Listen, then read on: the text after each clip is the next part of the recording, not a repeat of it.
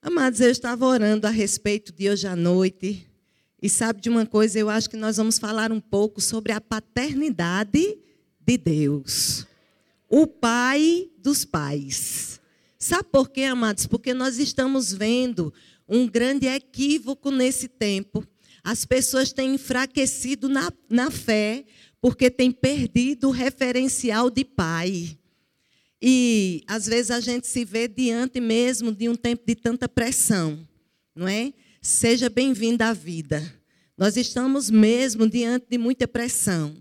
Mas eu quero dizer uma coisa para você. Eu tenho alguns livros que seguem a minha vida.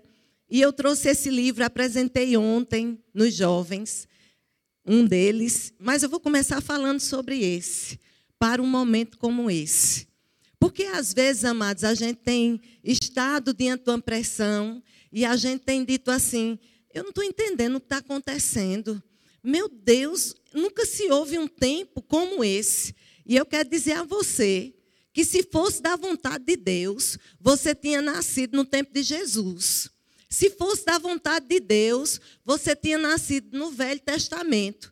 Aprove a Deus fazer você num tempo como esse. Diga um amém em nome de Jesus. Para quê? Mas por quê? Porque nesse tempo é um tempo de muita pressão, mas é um tempo de muita graça. É um tempo que nós vamos desfrutar de muita unção. Amém? É um tempo, amados, onde o poder de Deus na nossa vida e na nossa casa precisa estar perceptível. Porque eu tenho dito, amados, que se você não se fortalecer nesse poder, o diabo vai passar na tua vida como um trem. Mas eu vou voltar para o assunto que eu comecei. E eu quero dizer para você: por que as pessoas estão perdendo a fé? Ou por que as pessoas estão enfraquecendo na fé? Sabe, amados, quando eu começar a compreender quem é Deus e o que ele fez por mim, eu não posso ser fraca na fé. Às vezes, amados, você diz assim, Jane, eu não compreendo muito a paternidade de Deus. Talvez seja porque eu não tive um pai que foi paterno comigo, que foi amável, que cuidou de mim quando eu mais precisei. Rapaz, isso atrapalha a minha visão de Deus. E eu quero dizer a você que quando você recebeu Jesus, você foi inserido numa nova família. E não importa agora quem era o seu pai, agora o seu pai é o nosso papai. Amém? E a referência que você vai ter de pai é do seu pai celestial. E eu não estou desconsiderando o meu pai da terra, amém? Mas, amados, a minha referência hoje é Deus, amém? Ele não falha, ele não erra, ele é o meu conselheiro, Sabe, queridos, Ele é o meu Salvador, Ele é o meu Senhor, Ele é o Pai do seu Pai, Ele é o Pai daqueles que estão dispostos a ouvir a Sua voz. Você está comigo? E a Bíblia diz assim: a palavra de Deus, ela é viva e ela é eficaz. Por que, que a Bíblia diz isso? A Bíblia está dizendo: a palavra de Deus, ela é algo vivo ela é algo que funciona, ela é algo eficiente. Mas por que muitas vezes não está funcionando? Porque muitas vezes eu creio em algumas coisas e algumas coisas não têm dado certo. E a Bíblia diz, amados, lá em Tessalonicenses, que a palavra ela funciona com eficácia para aqueles que creem. Quando não tem fé, não tem eficácia. Quando não tem fé, não tem funcionamento. Para que essa palavra ela comece a produzir na minha vida, eu preciso é crer. E não dar para crer desconectado de quem é Deus. Porque, amados, eu preciso entender o caráter de Deus. E a Bíblia diz que Deus é bom. Deus é bom, está escrito e ponto final. Mas nós, estamos vivendo um mundo, dentro de um mundo de tanta confusão mental que as pessoas chegam a dizer: Eu não sei. Tem hora que Deus é bom, mas tem hora que Deus é mau. Sabe por que as pessoas dizem isso? Porque elas não compreendem a paternidade de Deus. Elas não entendem que foi Deus que deu o seu próprio filho. Amados, eu tenho um filho lindo, maravilhoso, 19 anos, cheio do Espírito Santo. Estou recebendo currículos. Menino é lindo, abençoado. Você acha que eu daria o meu filho para curar, para salvar um presídio? Amados, eu não daria, não. E eu amo o Senhor. Não sei se você daria o seu, mas eu não daria. Mas a Bíblia diz, amados, que foi um amor que não se escreve em português.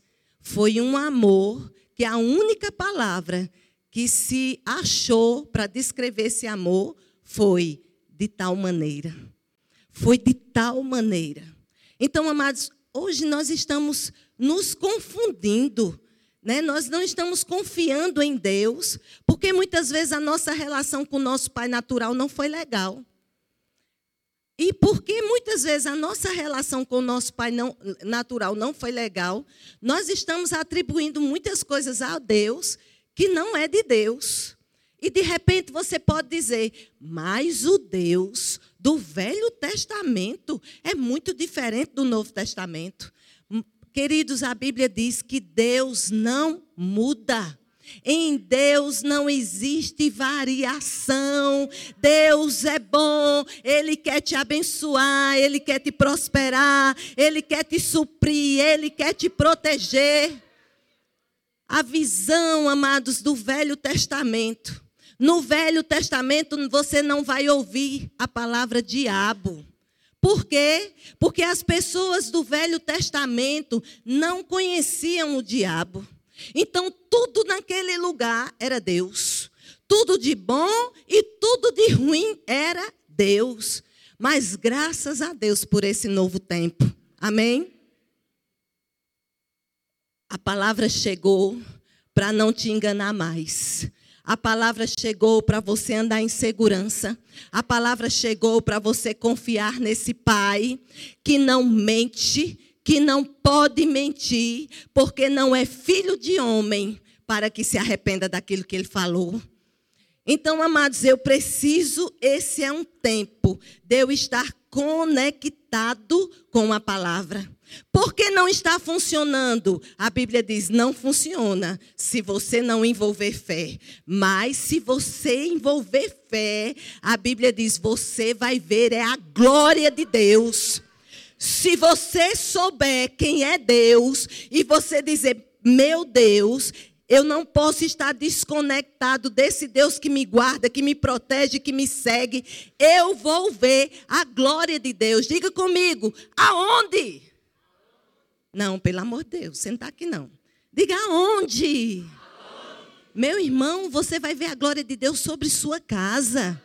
Você vai ver a glória de Deus sobre suas finanças. Você vai ver a glória de Deus sobre sua vida, sobre a sua saúde. Aquilo que não estava funcionando vai começar a funcionar. Aquilo que não estava dando certo vai começar a dar por causa da glória de Deus. Eu me recuso a não entender a paternidade do meu pai. Eu me recuso a duvidar que uma promessa vai ficar no, que, no meio do caminho. Porque a Bíblia diz: ei, se você permanecer nele e ele permanecer em você, você vai pedir e é tudo. Geladeira é tudo? É tudo. Carro é tudo? Dinheiro é tudo? Diga, é tudo. Se você permanecer nele, e ele permanecer em você, pedireis tudo. Amém? Ah, mas eu pensava que eu ia ouvir uma ministração, que não precisava viver isso, não. Eu pensei que eu ia ouvir uma ministração que estava alinhada com a síndrome de Zeca Pagodinho. Deixa a vida me levar, vida leva eu. Não, meu irmão, eu estou dizendo para você que Deus é real, que Deus é poderoso, mas que você precisa colocar força, você precisa é, é, colocar esforço. Amém? Que a tua vida não vai mudar. Se você ficar balançando numa rede, nada vai acontecer. A glória de Deus vai vir sobre você quando você decidir escolher. E a Bíblia diz: Eu ponho diante de você a vida e a morte, a bênção e a maldição. Ei, escolhe a vida. Mas dá trabalho escolher a vida. É, dá trabalho escolher o reino. Sabe por quê?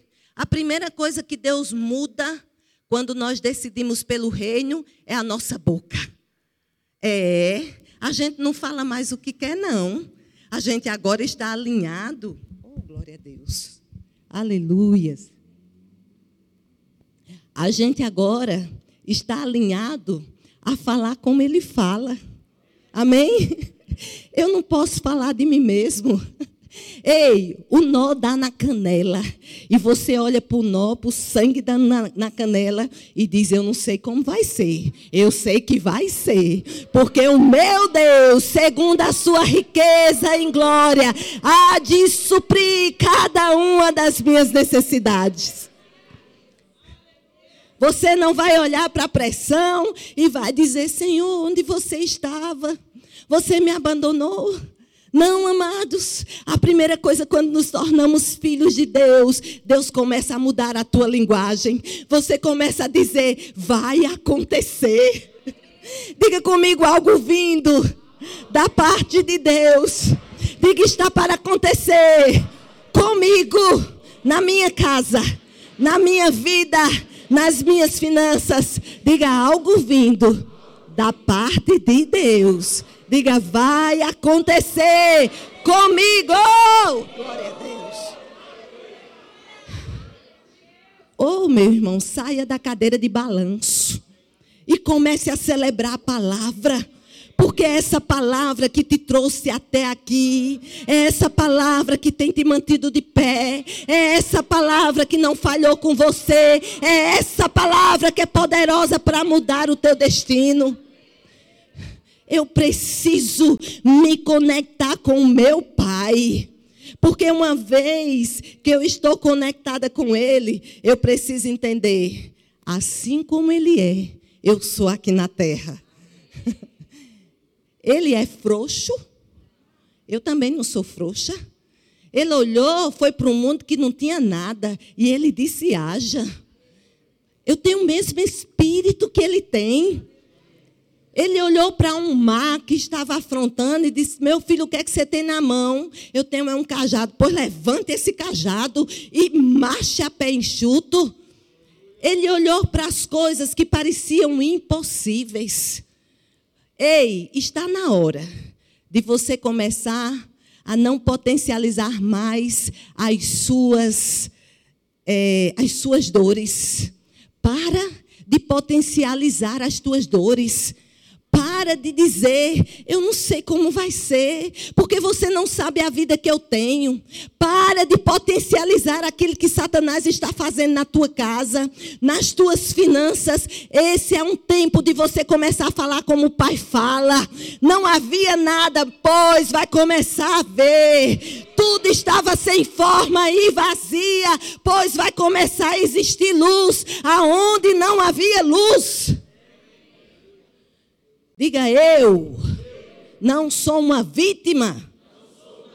Mexa com seu vizinho, diga vizinho. Acorde. Diga você não é vítima. Você é um vencedor.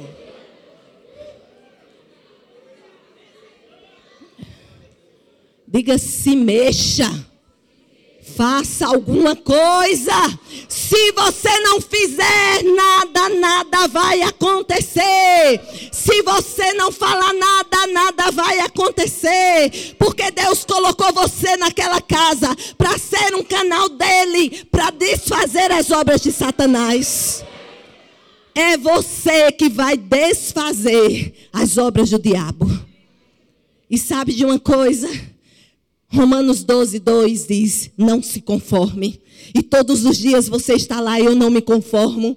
Você quer um salário maior? Eu não me conformo com esse salário, vai vir um salário melhor, porque eu sou filha do Deus Altíssimo, eu represento um Deus poderoso nessa terra, eu não estou sozinha, Ele está comigo todos os dias. Jane, eu estou tão fraca, olha, a batalha está sendo tão grande. Aí Deus olha para você e diz: Filho, vem cá.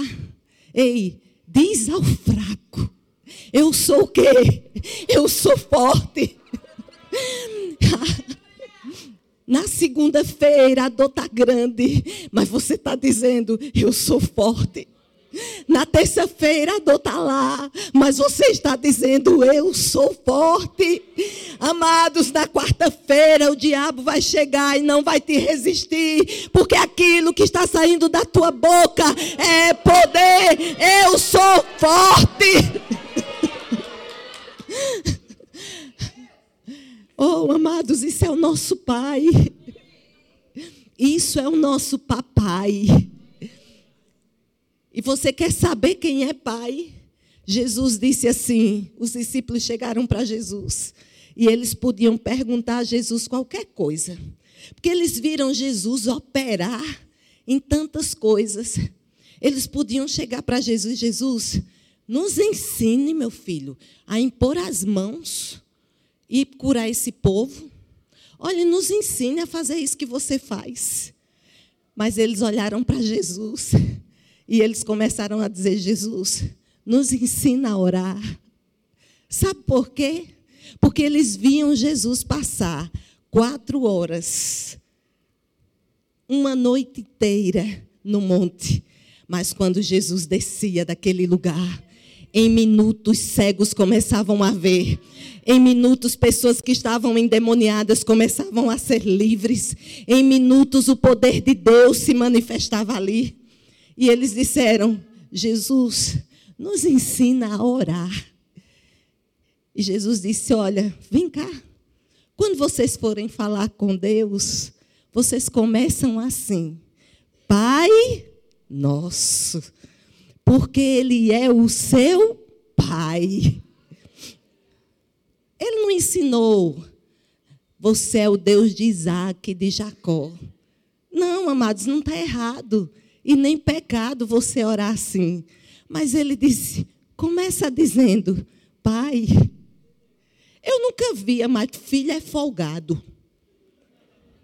Menina, quando eu penso que não, que eu procuro meu celular, está na mão de Vinícius.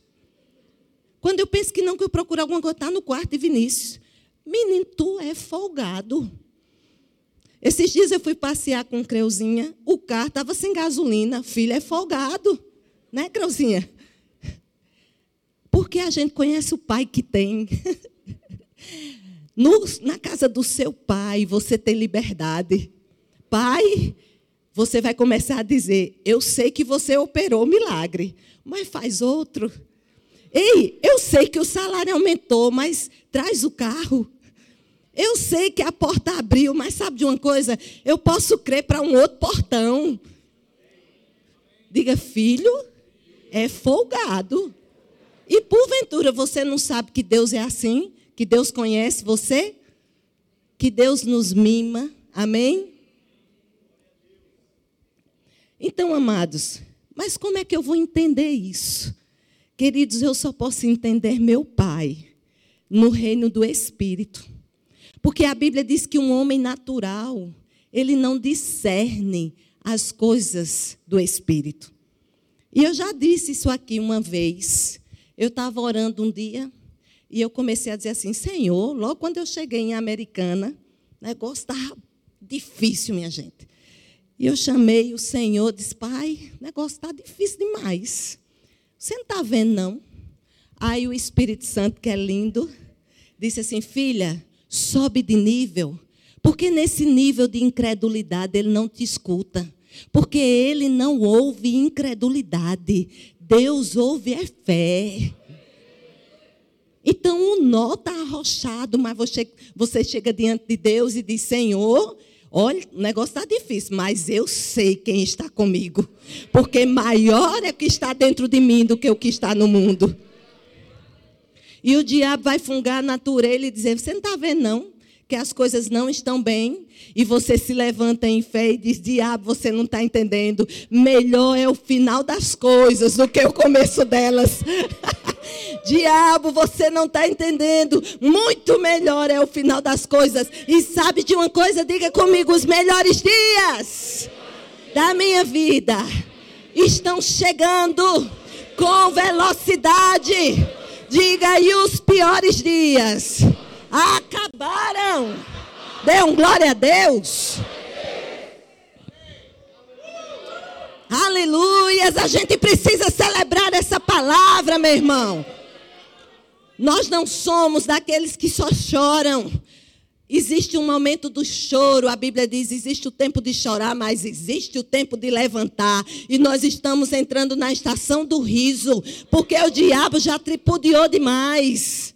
Agora o diabo vai ver os feitos do Senhor. Nós estamos entrando na estação, amados, onde está tendo um tempo de aceleração. Nós estamos entrando no tempo, amados, onde os filhos, o coração dos filhos estarão sendo convertidos aos seus pais. Nós vamos ficar vivos para ver as portas abertas. Nós vamos ficar vivos para ver a intervenção dos céus. Você vai ficar vivo para ver esse espaço pequeno. Você vai ficar vivo para ver os grandes feitos do Senhor na sua vida.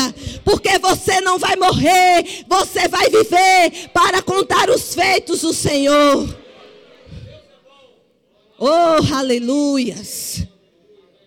Agora, amados, a gente conversou um pouco sobre isso. Eu lembro que eu já ministrei sobre Abinadab aqui. E esse texto está em 1 Samuel 7,2. Depois você vê direitinho. Mas a Bíblia diz em 1 Samuel 7,2 que a arca do Senhor estava na casa de Abinadab durante 20 anos. Diga comigo assim: 20 anos? Não, faça cara de espanto. Diga. 20 anos é muito tempo. Sabe o que aconteceu nessa casa? Não houve temor. Eu vou ler, né? Vamos ler. Vamos ler. 1 Samuel, que eu estou ligada aqui na hora, viu, pastor? Vocês vão ter muitas surpresas hoje. Glória, glória a Deus. 1 Samuel 7. Olha só. Deixa eu chegar lá. 7, 2. Diz assim, ó. Oxe, não achei não. Aqui. Sucedeu que, desde aquele dia, a arca ficou em Kiriat Jeraim e tantos dias se passaram que chegaram a 20 anos e toda a casa de Israel dirigia lamentações ao Senhor. Amados, a Bíblia diz que na casa de, de um homem que se chamava Abinadab, Abinadab, um nome bom para você colocar no seu filho. A arca do Senhor ficou naquele lugar 20 anos. E você lembra, amados, que na velha aliança, a arca representava a presença.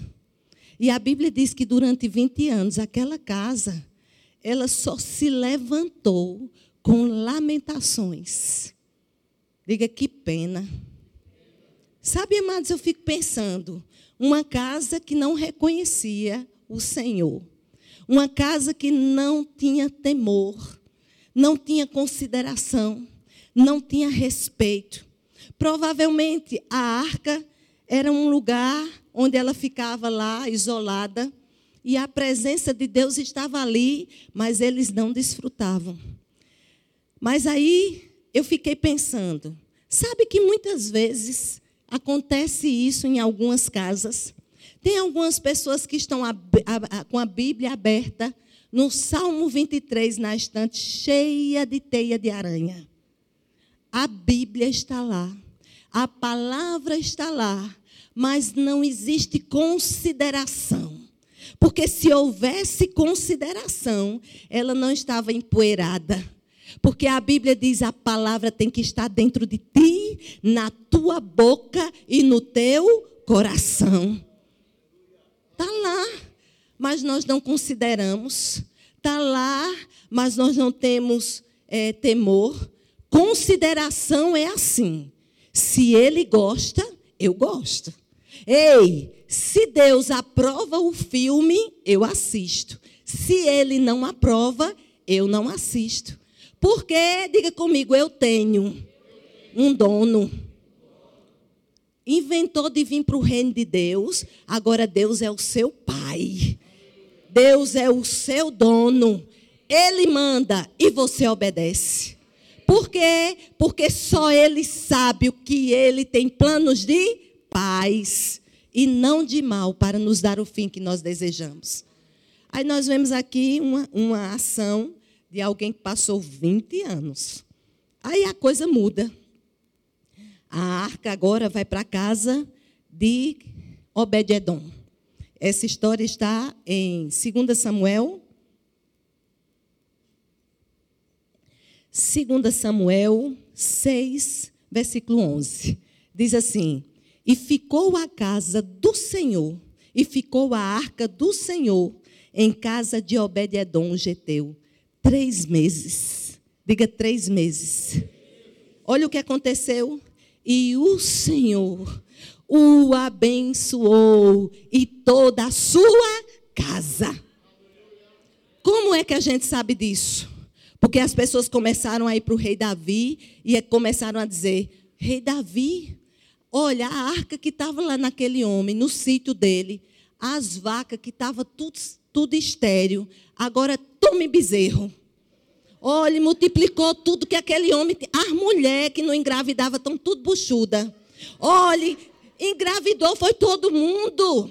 A terra está dando fruto, os animais estão frutíferos, tudo que ele está fazendo, aquele homem que ninguém ouvia falar nele, diga em três meses. Amados, em três meses, se a consideração voltar, se a honra voltar, Deus vai mudar a sua história. Nos próximos três meses, algo vindo da parte de Deus vai acontecer por causa da honra. três meses, tudo mudou.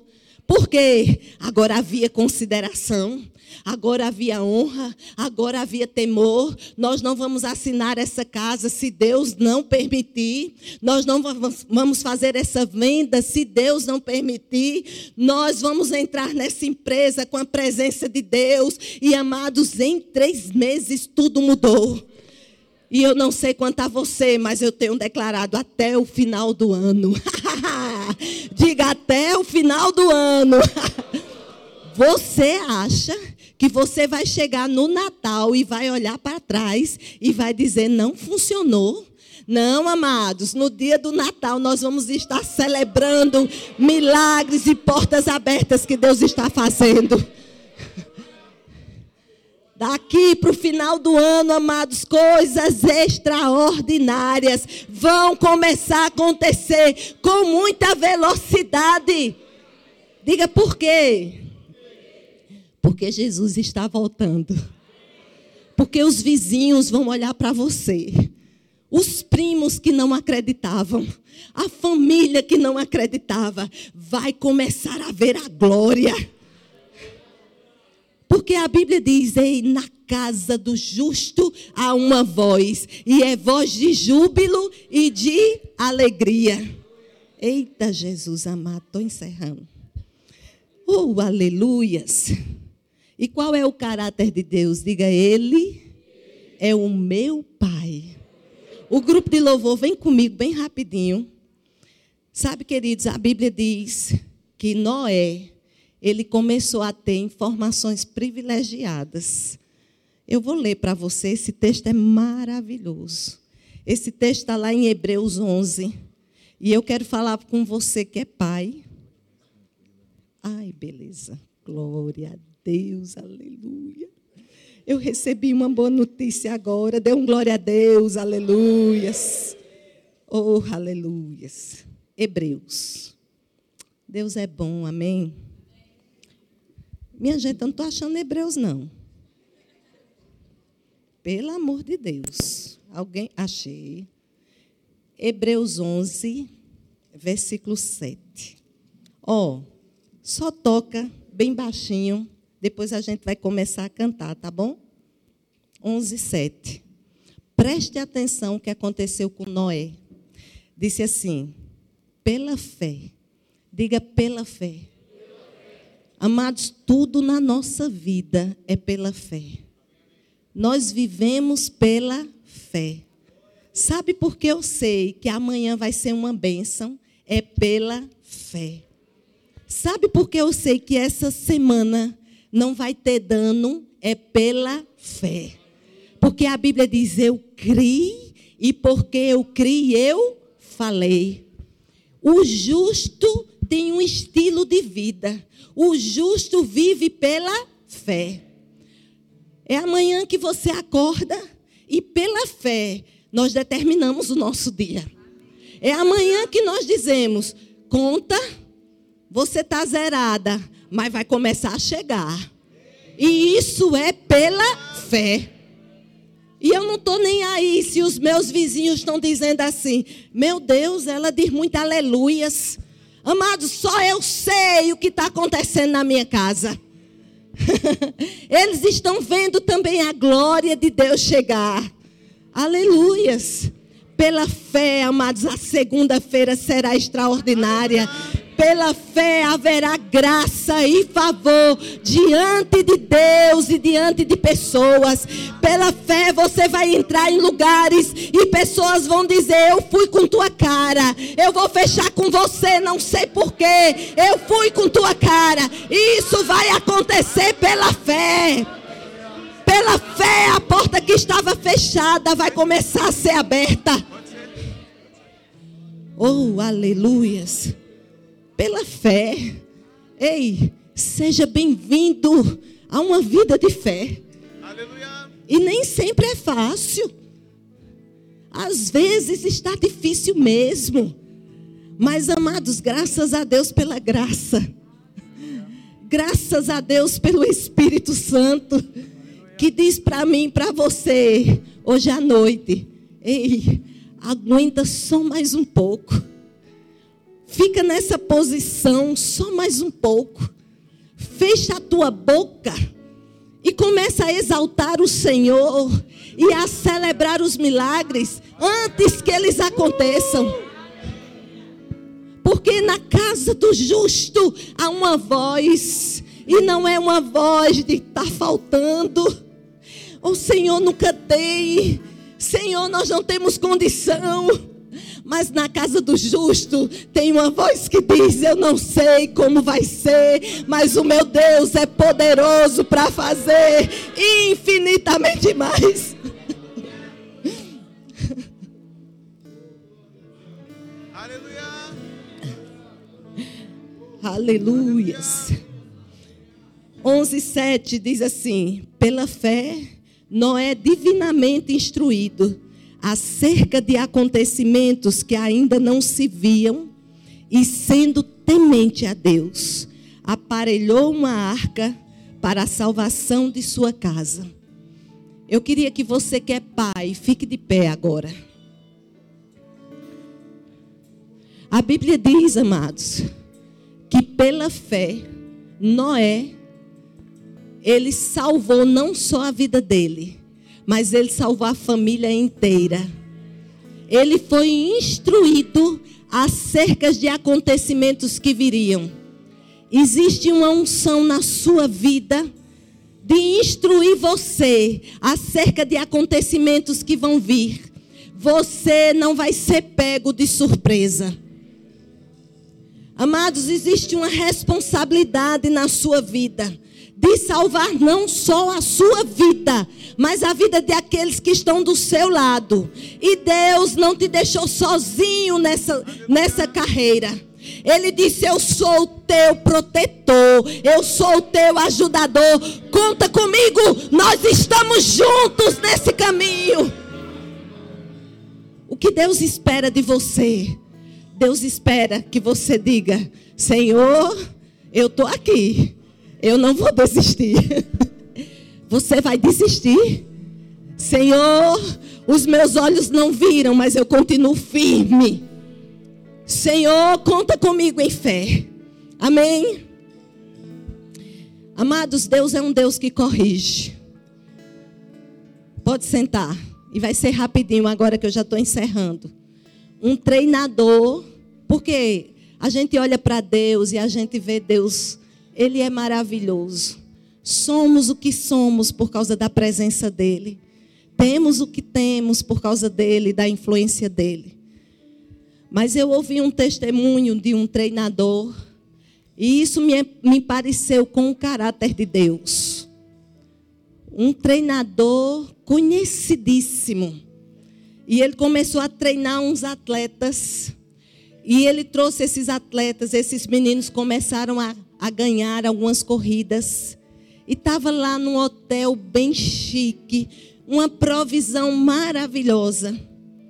Parece com Deus cuidando da gente, trazendo a manutenção que a gente precisa. E teve um dia que esses atletas desceram e o dia ficou nublado. E sabe, queridos, uns atletas começaram a comer rápido e a sair para começar a treinar. E chegou um e disse assim para o treinador: Treinador, você não está vendo? O tempo mudou. Aí o treinador olhou para ele e disse assim: Mudou só para você ou mudou para todo mundo? Pegue sua bicicleta e vença a corrida. Deus está dizendo para você hoje: mudou só para você? É só você que está passando por dificuldade? É só você que está debaixo dessa pressão? Pegue sua espada e vença. O tempo mudou só para você? Não. Você entendeu, amados? E eu vou terminar com esse texto.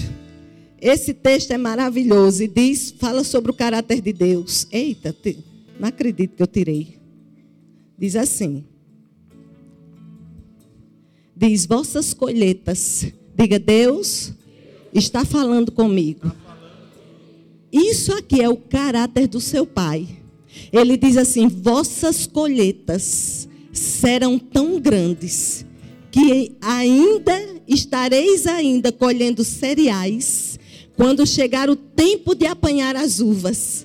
E estareis colhendo uvas quando chegar o tempo de semear novamente os campos. E haverá fartura de alimento para todos e vivereis em plena segurança na vossa terra. Ele está dizendo, amados, a colheita do trigo não terminou ainda e vai chegar da uva e não terminou da uva e vai vir outra colheita. Diga para o seu vizinho, vizinho, celebre, diga prepare os cestos Aleluia! Fica de pé. Esse é o Deus que nós servimos, amados. É um Deus que diz: não desista. É um Deus que diz: chegou o tempo da sua colheita. Porque Ele é um bom Pai.